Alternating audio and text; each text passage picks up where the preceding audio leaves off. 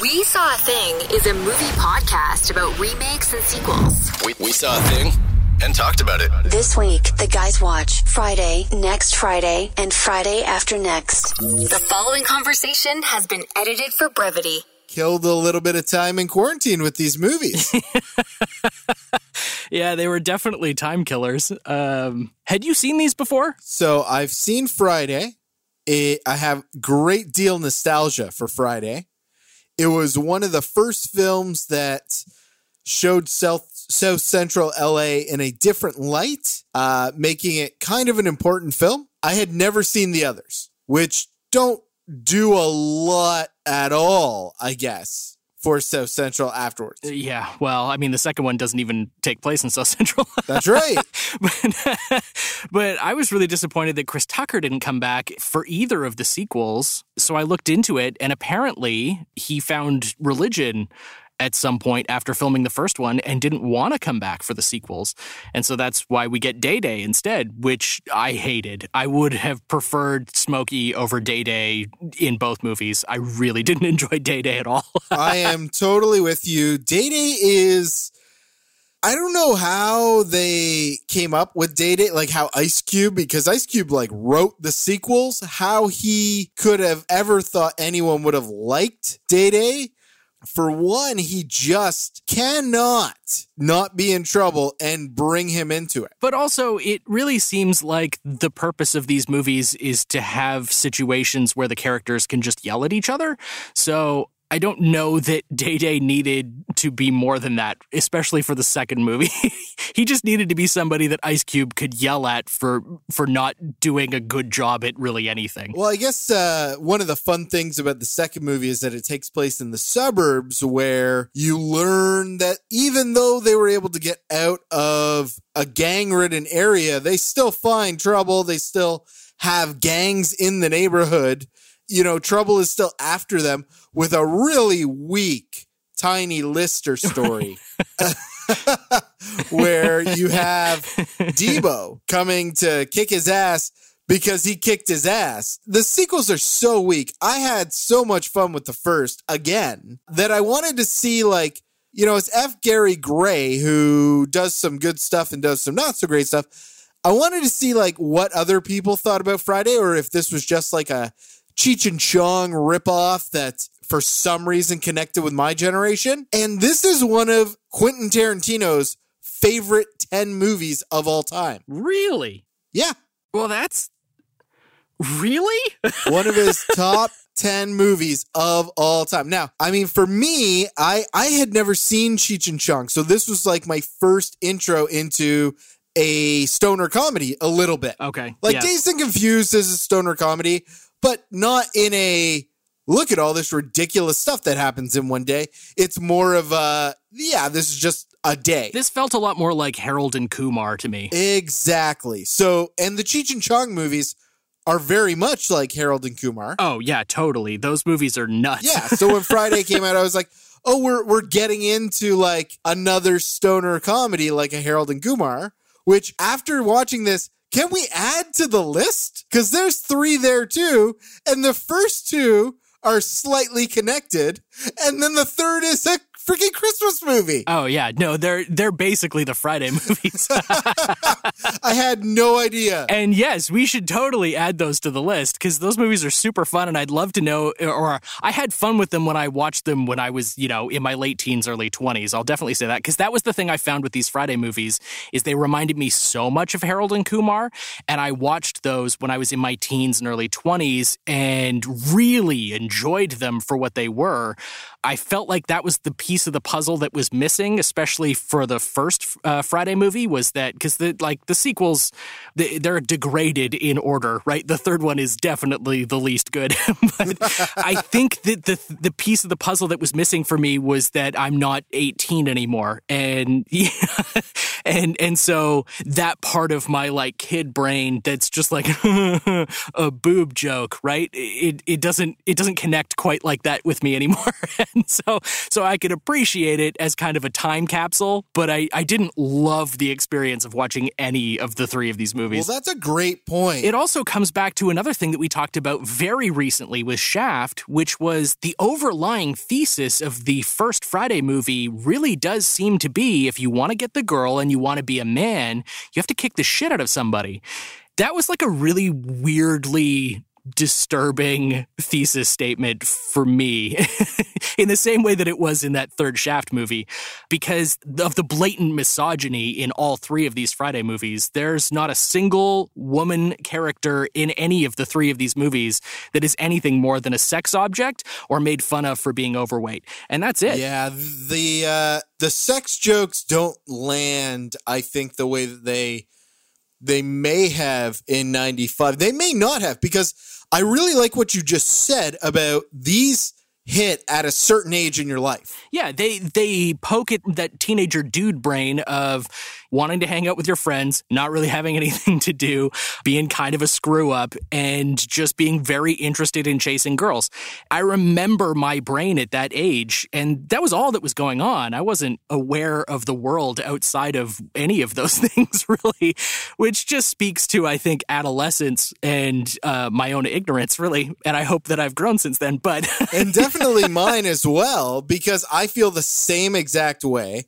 I felt like watching these movies now, I giggled a little bit in my uh, adolescent lizard brain a lot, but I didn't actually have a lot of full out excitement for these movies, even though right. I really do connect with the original Friday through nostalgia more than anything else now. But I also think the original Fridays a really easy film to throw on. It's a lot of fun. I mean, Debo needs to have his ass kicked. Oh, 100%. That guy sucks, man. he sucks so much. And there's so many characters in this that are, are there to yell at for exactly the right reasons. And I'm so glad they get their comeuppance. The consistent joke in that first movie that really made me giggle was every time Debo was coming down the street and they'd hide all of their watches and chains.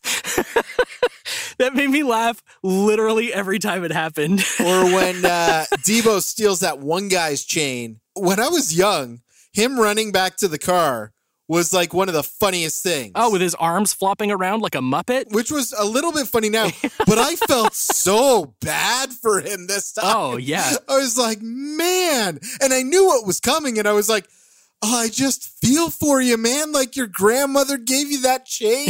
I feel so bad. But that's an example of like one of the few moments we got really any character motivation from any character in any one of these three movies. Because what I found by midway through the second is that everyone's just a really heightened stereotype. And and so they're like, okay, well, we did all of the black stereotypes in the first one, so now we're going to do the Hispanic stereotypes in the second one, and in the third one, dude, okay. I, there is an attempted rape scene in the third one that's played for laughs because it's dude on dude, and I found that really disturbing. Okay, so here's the thing.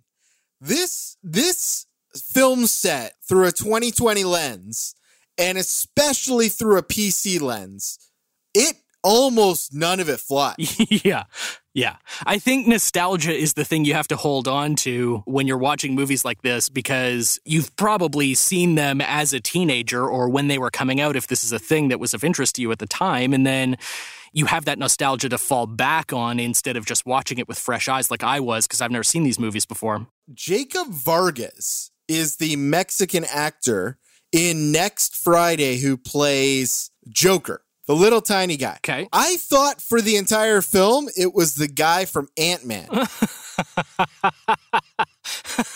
oh, he would have done such a better job. and after it was over, I felt so racist. I, I, I felt like, oh my God, did I think that way because he is a Latino short guy? Like, why in the hell did I just think uh, that was Michael Pena? With our 2020 eyes, I think that he's doing a Michael Pena impression, really, uh, which is why I think he would have done a better job. But I did the same thing with the actor who played Debo, because the first time he showed up on screen, I was like, oh, that's the guy who throws the detonator out of the boat window in The Dark Knight. Ah, that's awesome That was my connection to him. And, and is it not? Isn't that the same actor?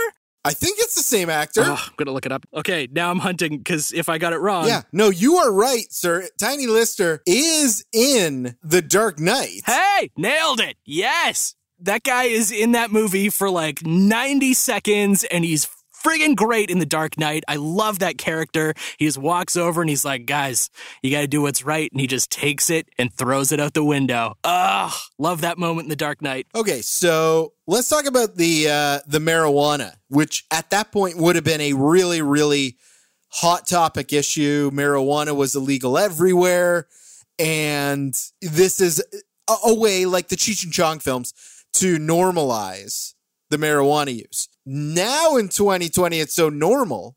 It's legal in Canada. I, I literally was watching it going like, this is kind of how it is now. It was an interesting moment in the third movie where Day Day blames Ice Cube for kind of like bringing him down like this wrong path. They're hanging out by that dumpster. And he's like, you know, without you, I wouldn't be in all this trouble. And it's so interesting to track that back to the first movie where Ice Cube had been kind of a straight laced guy. He wasn't in trouble, really. He had been just fired from his job, sure, but he'd never smoked weed before. And it was Smokey who got him into that in the first movie. And it was really portrayed as like a very positive thing until that moment in the third movie where Day Day was like, dude, I wouldn't I wouldn't have gone down this path if it wasn't for you kind of leading me astray with all your pot smoking. Like, what the hell, man? That was a really interesting moment to kind of bookend the the movie series. Well, and I like the uh that there's so many fourth wall jumps with with Smokey in the original where I'm going to rehab and then it's like I'm just fucking with you and you know this man Chris Tucker really elevated that first movie. and, and it, it's just always a wink to the audience like oh yeah yeah we're gonna get high and you know Craig tried Yeah. to do that in the others but but mostly it was about girls or something Craig's really the only other person who does that fourth wall break, except for that moment with Smokey at the end of the first movie. And that made me think about the meta aspect of the storytelling because Craig's the only one to break the fourth wall in either of the sequels. But to have Smokey be that kind of meta aware made him a more interesting character in kind of retrospect. I agree with that. I think you're right in that Chris Tucker elevates it. I think they play really beautifully off each other. I also think that you can tell there's a real friendship there. or they were becoming friends during the movie making, or at least they were having a ton of fun together. And that's why it was so disappointing when he didn't come back. I wanted more Smokey and Craig. And one of the great things about Friday, though, is that it's one of the first peel back the layers for white audiences to take a look inside the gang ridden, poverty stricken South Central LA areas and kind of explain a little bit of what life is there. It's a different feel than a Harold and Kumar because of that location in the original Friday. Yeah, for sure. And I definitely think that that's an important thing for people to see when it's not like everyone's going to die.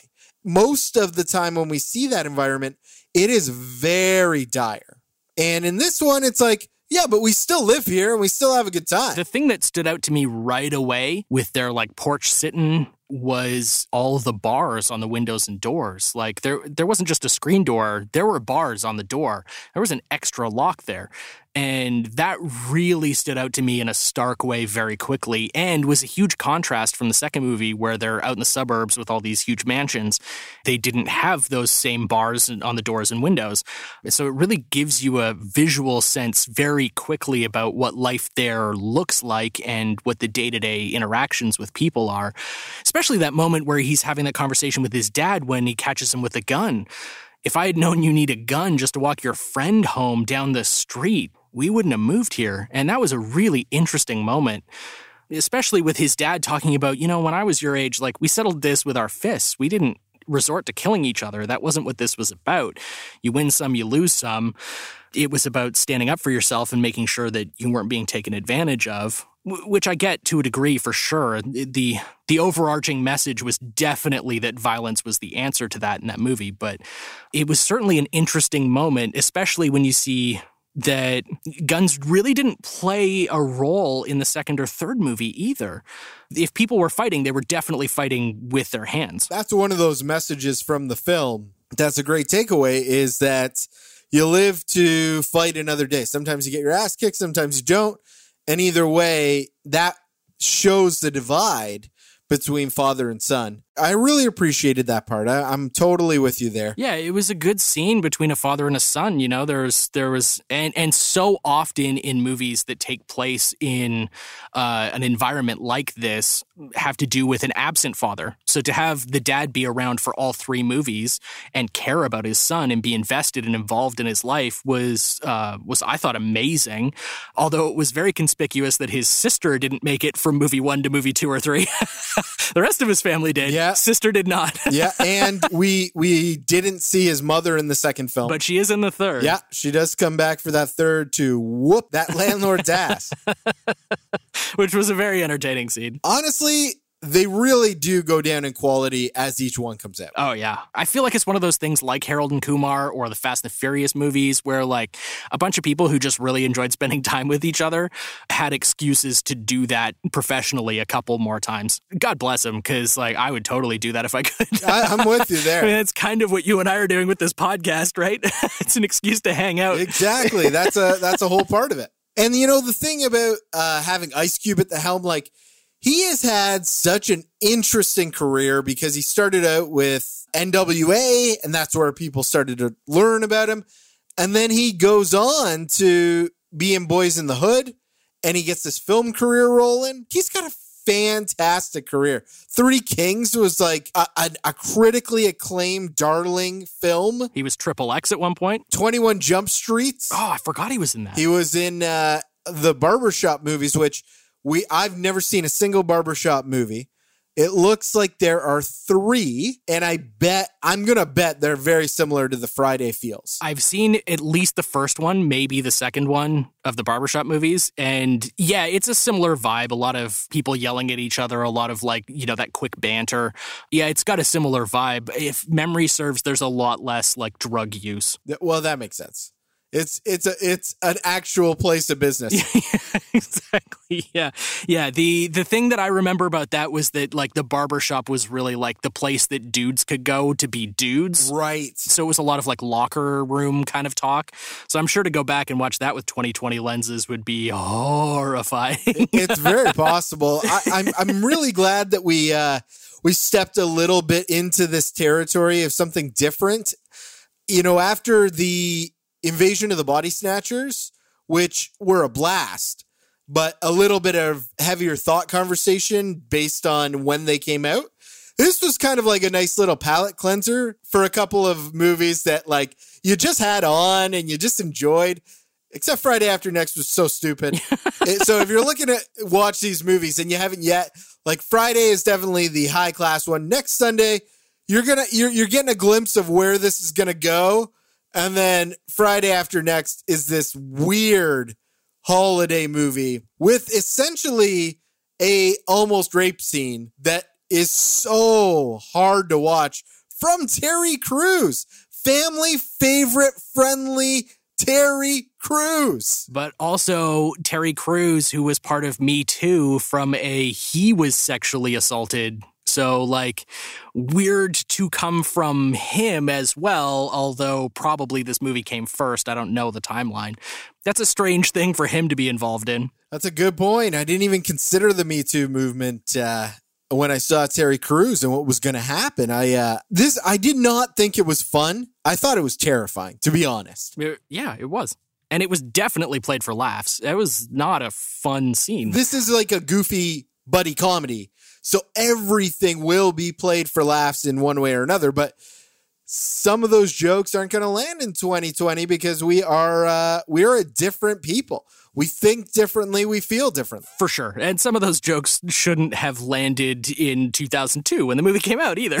like, Uh, You're absolutely right. it's weird to think that that scene happened in a movie that's less than 20 years old. That's that's weird to me. Can we talk really quickly about the amount of racism in the sequel? Well, actually, between everybody, I felt like everybody was racist to a degree. Yeah, Michael Rapaport coming and delivering like basically an eviction notice and being super racist. Yeah, that was really cringy. Yeah, and then you have the the black stars being kind of racist a little bit to the the Spanish people, and then you have the Latino Spanish gang who's super racist to everybody. And and I was just like, wow, like I, I don't know if that is another piece of systemic racism that will ever get past. That's a weird one because, like, to me, when every character is just kind of an archetype or an inflated stereotype, like they all are in all three of these movies,